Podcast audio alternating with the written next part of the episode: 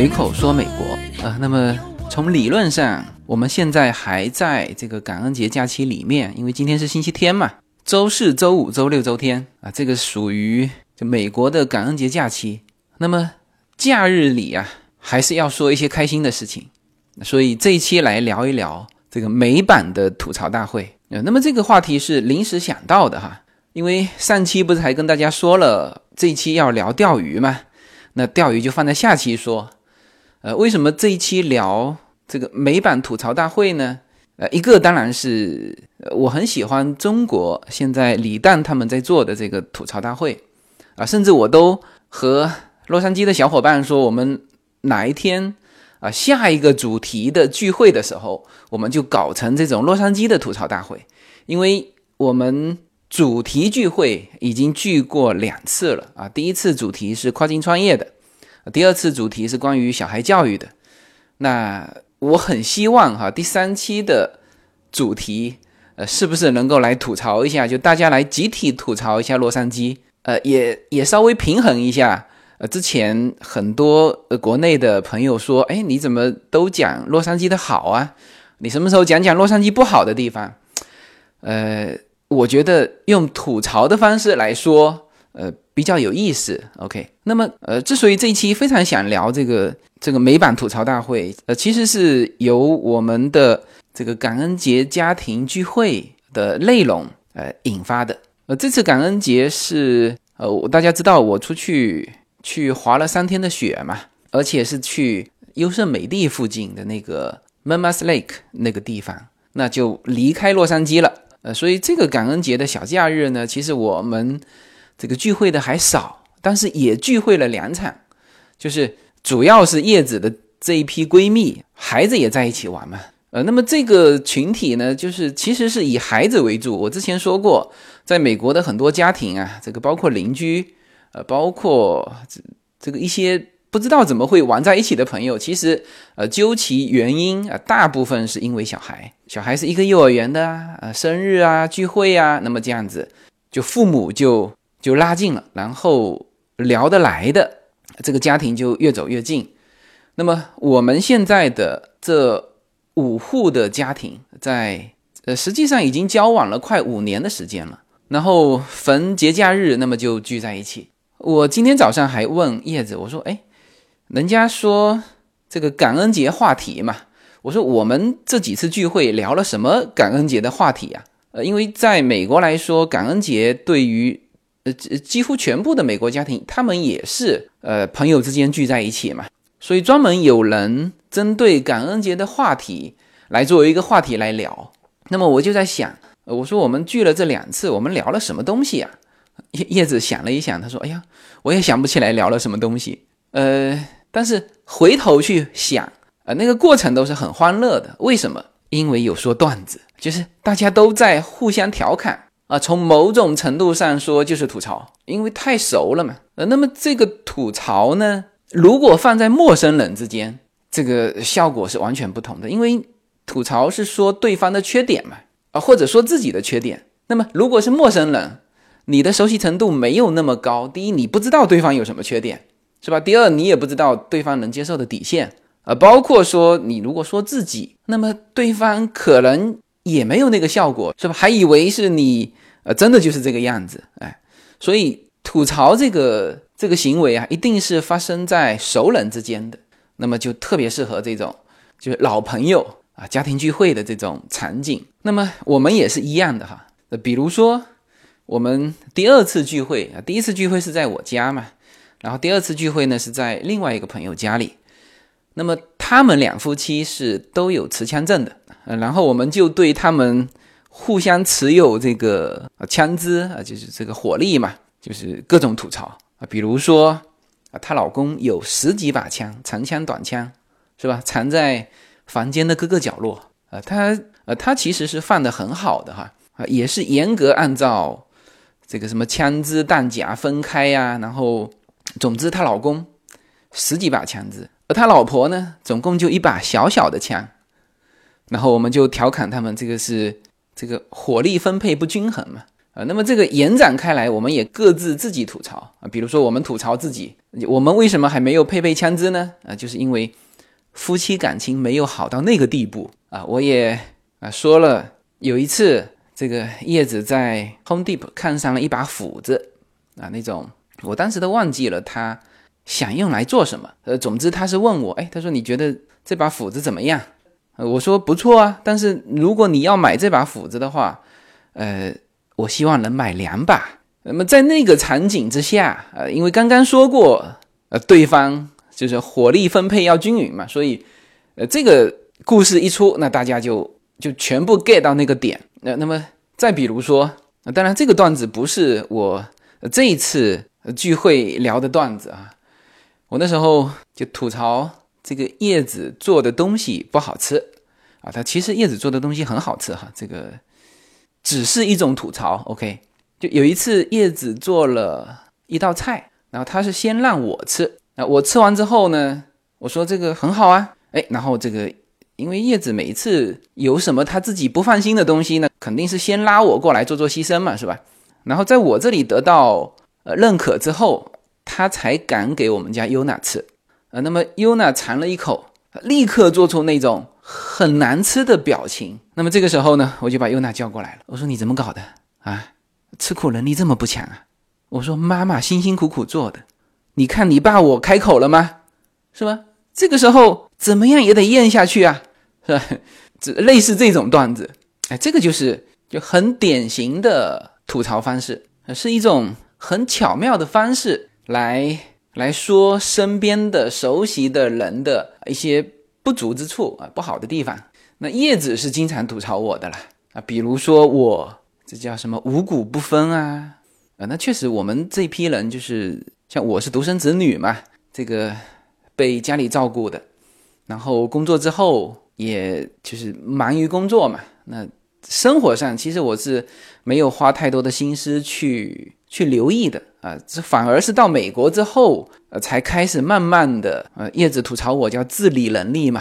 他说我原来是没有自理能力的，连就肉都分不清楚，呃，猪肉、羊肉、牛肉啊，呃，哪一个部位的？不过我这个觉得大家都分得清楚吗？猪的哪个部位的，一拿在手里就知道吗？呃，这个我还搞不清楚哈。啊，那么总之这种方式就在美国的家庭聚会的时候是很通常的。就各种吐槽，各种段子。那么吐槽就是能够给大家带来这种欢乐的，然后又不是说段子，然后说的又是身边的人，就特别好笑。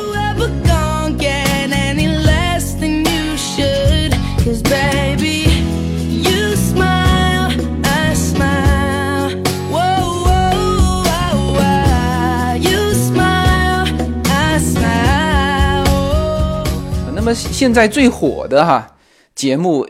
我个人认为啊，当然还有更好的。那我自己觉得，那吐槽大会是继这个奇葩说之后，应该算是最火的这个在网络上能够呃在网播的这种节目。那么可能啊，从某种方面说，最火的人啊，也就是这个吐槽大会的这个策划人李诞。那有些人是吐槽这个李诞可能已经到达巅峰了哈，这个接下去就该走下坡路了。呃，那确实这个。就娱乐的热点是转换的非常快的，但是我希望这个吐槽大会和李诞啊能够走得远一点。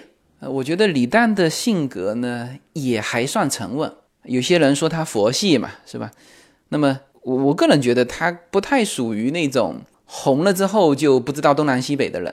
那么包括他在奇葩说做嘉宾的时候，那有一些语言啊，就点睛的一两句。是反映价值观的，我觉得是蛮受用的，也很认同啊。我不知道我们的听友对于吐槽大会呃是不是都熟悉哈？其实吐槽大会应该是这两年才开始热起来的呃，但是我很早就听那个八零后脱口秀，就是王自健的呃这个节目。那当时其实李诞就是帮王自健写段子的，就是段子手。那么到现在。李诞终于从幕后走向台前，就长成那样的都能够这么红啊！那应该是整体上这个这种方式是我们这个社会啊，就是很需要的。我最近和叶子说，我说我们这个社会现在进入到了这个段子时代，就是说，第一，这个段子是很很实用的，什么呢？就是它可以迅速拉近这彼此的距离，然后啊，一个段子你能说多久呢？是吧？一分钟或者几十秒，呃，几十秒的时间就可以呃迅速活跃这个现场气氛嘛。这不管是两个人还是这个家庭聚会这种呃比较多的人。所以它这个这个内容啊，是是切到点子上了，所以才会火嘛啊。那么从中国的吐槽大会呢，就自然就延伸到美国的吐槽大会。那其实，在吐槽大会的第一期，就第一季的第一期，李诞自己就说了，那当然他是以一个段子的形式说，他说啊，你看这个美国的吐槽大会，那么请的都是大明星啊，所以他非常期待的。呃，来到现场啊，结果一看哦，这里是中国呃，那么这个当然是个段子了啊。那这里面很多的呃观众呃，可能也就会知道说哦，美国原来还有一个吐槽大会。那么从这个先后顺序来说呢，可能是啊美国的吐槽大会在前，那么中国的吐槽大会在后，是吧？不然李诞不会说那个话呃。那么确实哈，首先说这种吐槽的风格啊，恰恰就是美国人的幽默，大家都听过。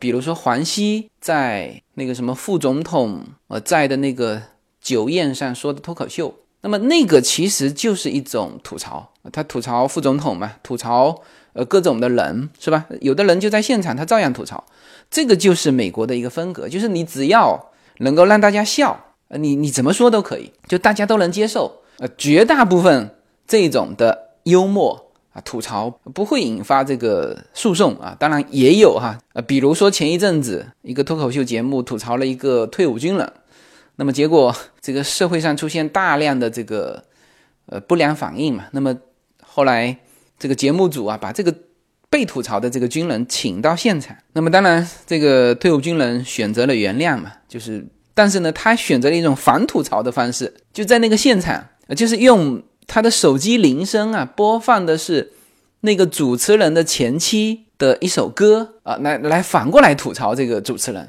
就是说用这种方式来来表达观点啊，说问题啊，或者是互相之间的一种啊一种互动啊，那这就是美国人大量采用的方式啊，所以你可以看到，比如说像奥巴马这个说段子的能力啊，像奥巴马各种的。庆功会呀，还有这个包括他，呃，离开总统的最后一次，呃，白宫晚宴，呃，都是用这种说段子的方式吐槽嘛。那时候他吐槽这个川普啊，吐槽各种人，所以呢，吐槽这种形式也是美国由来已久的一种表达方式。所以呢，美国的吐槽大会啊是在前的，而且而且很多年了哈。所以呢，下面就说一下美国的吐槽大会。那么，美国的吐槽大会呃，它的英文叫做叫 Comedy Central Roast。呃，Comedy Central 是一个喜剧频道啊，又叫喜剧中心。那么这个频道很多人订阅的哈，在美国大概是有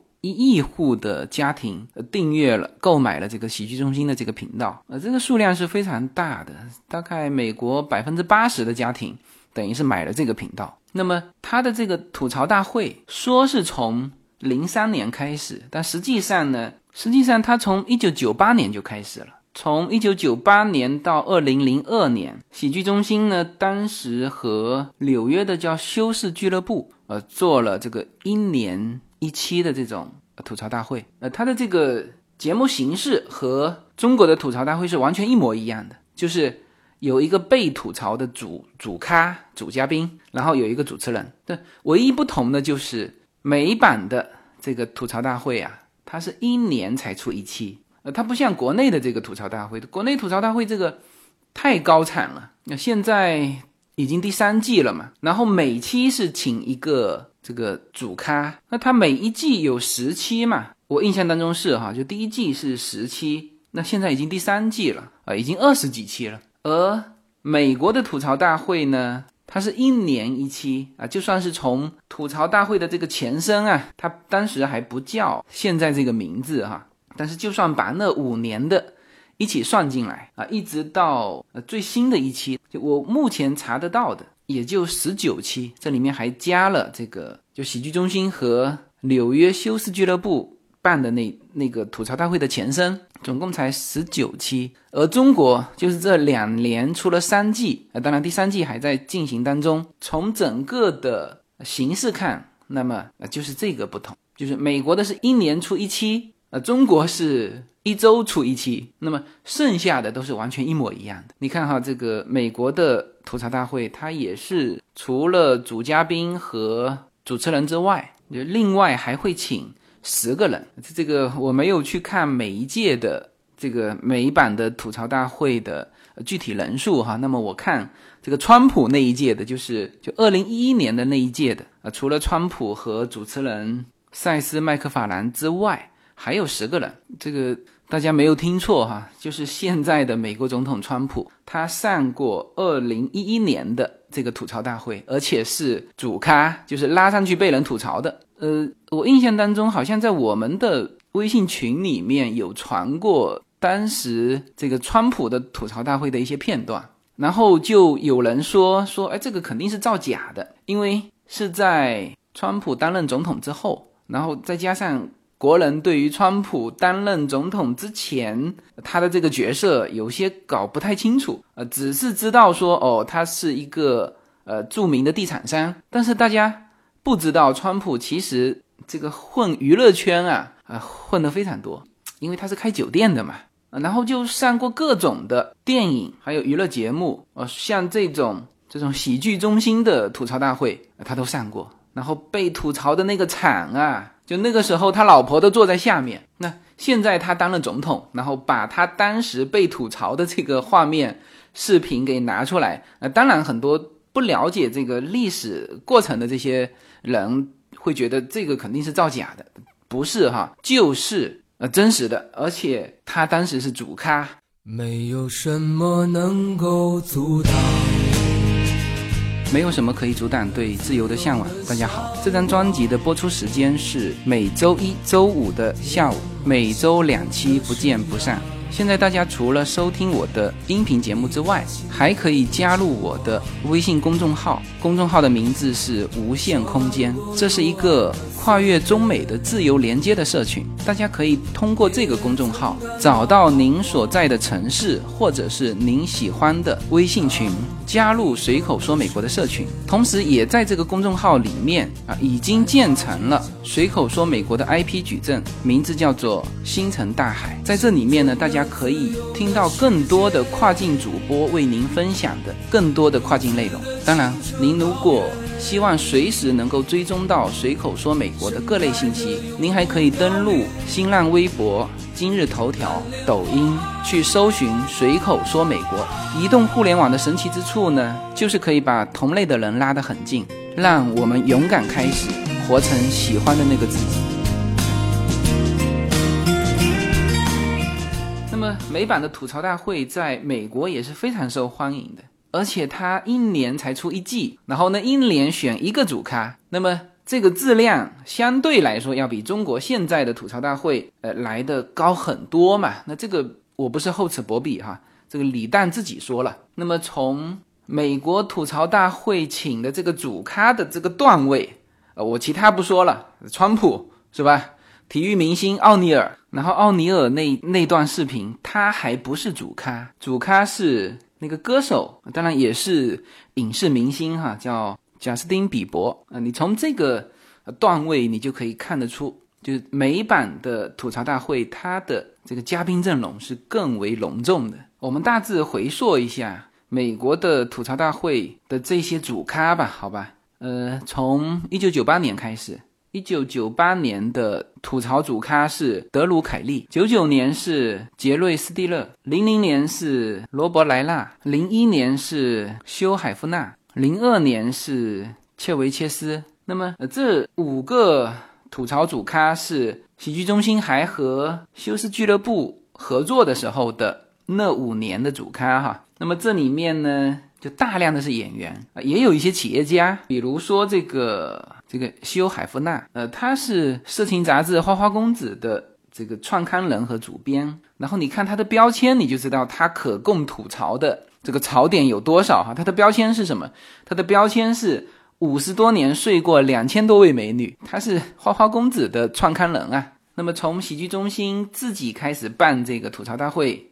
也就是现在大家看到的这个吐槽大会开始呃，这是从二零零三年开始啊，到现在也十五年了哈。你看这个零三年，算是自己接过来之后的第一届的吐槽大会，是主咖是丹尼斯利瑞，那么他是演员、制作人、编剧。然后零四年这一届的是杰夫·福克斯沃西，呃，是一位美国脱口秀的喜剧演员。然后零五年的是帕米拉·安德森，那么这是一位花花公子的封面女星哈，后来上了影视。呃，大家如果有看过《海岸救生队》的那个系列剧的，应该应该会知道她哈。那么零六年那一届就是威廉·夏特纳，呃，那么这些都是。老一代的影视明星了。二零一零年的时候，这个威廉·夏特纳还演过一个情景喜剧，叫做《疯狂老爸谏言录》，英文叫做《Shut My Daddy Says》。然后零七年是一个叫做 Flavor Fluff，零八年是 Bob Saget。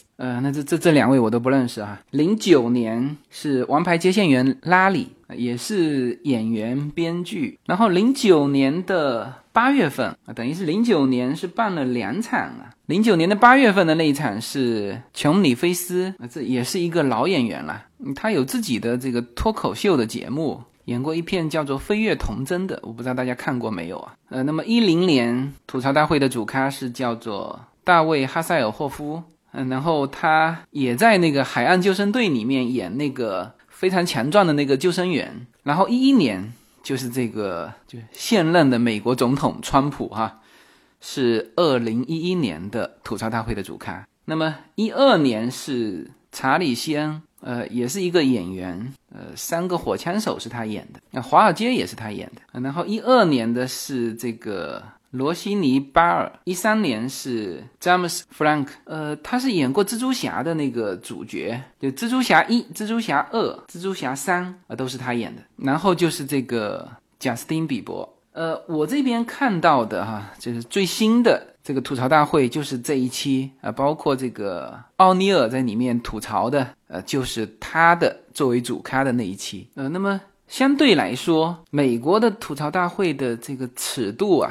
要比中国现在的这个吐槽大会尺度要大得多得多。呃，你你去看那个，可能大家在网络上可以搜到川普的那一期哈，那是几乎没有一句话和这个黄段子不沾边的啊。但是你看中国的吐槽大会就相对斯文很多很多。就中国吐槽大会，我记得只有第一季的就有一些片段会出现一些那种黄段子。啊，亡灵的呀，跟池子啊这种互动啊，后来那一季还被下架了。然后第二季重新上的时候，那所有的这种黄段子，就是我们所谓的污的、很污的这种段子，就全部没有了。但是美国的是是没有下线的，这个就吐槽川普的黄段子，川普坐在上面，川普的老婆就坐在下面，然后各种污他的这种段子啊，比如说有一个女星。啊，说这个川普睡了多少多少人啊？这个如果哪一天川普破产了，那么川普只能来睡我了。那这个，然后川普老婆就在下面，然后就有人评论嘛，说美版的吐槽大会实在看不下去，就是太污了，全部走的是下山路。呃，在哔哩哔哩上有这个川普的吐槽大会的那个全长六十五分钟的那个视频。我不知道大家能不能收得到哈，收得到可以去去感受一下哈，这个美国的吐槽大会的这个尺度啊，包括了就是川普当时川普的女儿也坐在下面嘛，然后有一个有一个段子是这么说的，我是随机按进去随便盲取了一段哈，这个大家听一下这一段哈。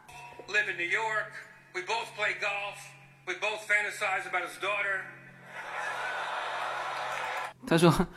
我跟川普有很多共同点，我们都住在纽约，呃，都打高尔夫，也都意淫过他的女儿，呃，那时候他女儿就坐在下面，还有非常多更污的，大家自己去搜这个片源，OK，然后我这个手上正好有片源哈，这个给大家听一段川普在吐槽大会上面的这个主咖的发言哈，就他吐槽别人的，那总体来说。这位先生呢，还好当时没有就是跟着这个节目的风格走去说那种下山路的东西。那如果有的话，那今天翻出来就更不得了了。那么应该说，当时他的吐槽和他现在的风格是完全一致的，就是吐槽美国社会，就吐槽美国的经济，呃，吐槽各种就我们现在呃听到的他吐槽的东西。就像他当时竞选的时候发表的言论几乎是一样的啊！大家听一下这一段哈，我节选一些给大家听一下。Thank you. What a great honor it must be for you to honor me tonight. Especially here, where I'd made my name and fortune, New York City. Great place. 大家听到熟悉的声音了哈。因为是音频节目哈，我只能是一边播我一边给大家这个现场做一些翻译，同声穿翻译哈。我知道你们在想什么，川普先生，你为什么要同意开吐槽大会呢？说实话是值得的，因为所有的收益会捐给慈善机构，而且收益丰富，呃，相信我。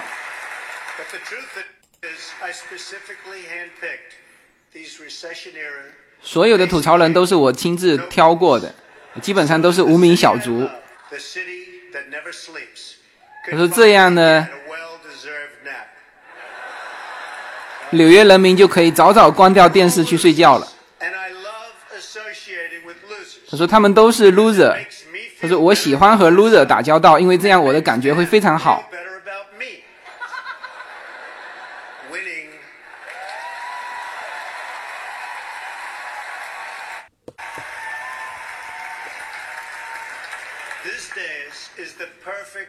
呃，他说这个舞台是美国今天处境的完美比喻。看看经济丝毫不动，呼吸极为困难，在垂死的边缘挣扎，就像那个 King 一样，是。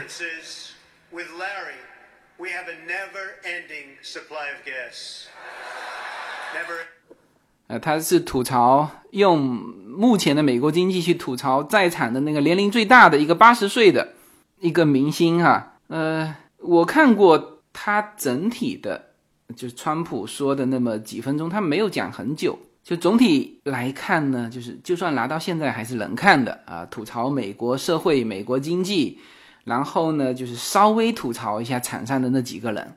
OK，那么这个就是呃，如果有资源的话，大家可以去看一下。但是就川普这一期，我个人觉得是吐槽的比较污的。这个拿川普的老婆开玩笑，拿他的女儿开玩笑，然后拿川普呃，就是各种污了，没法在这个节目里面去播了。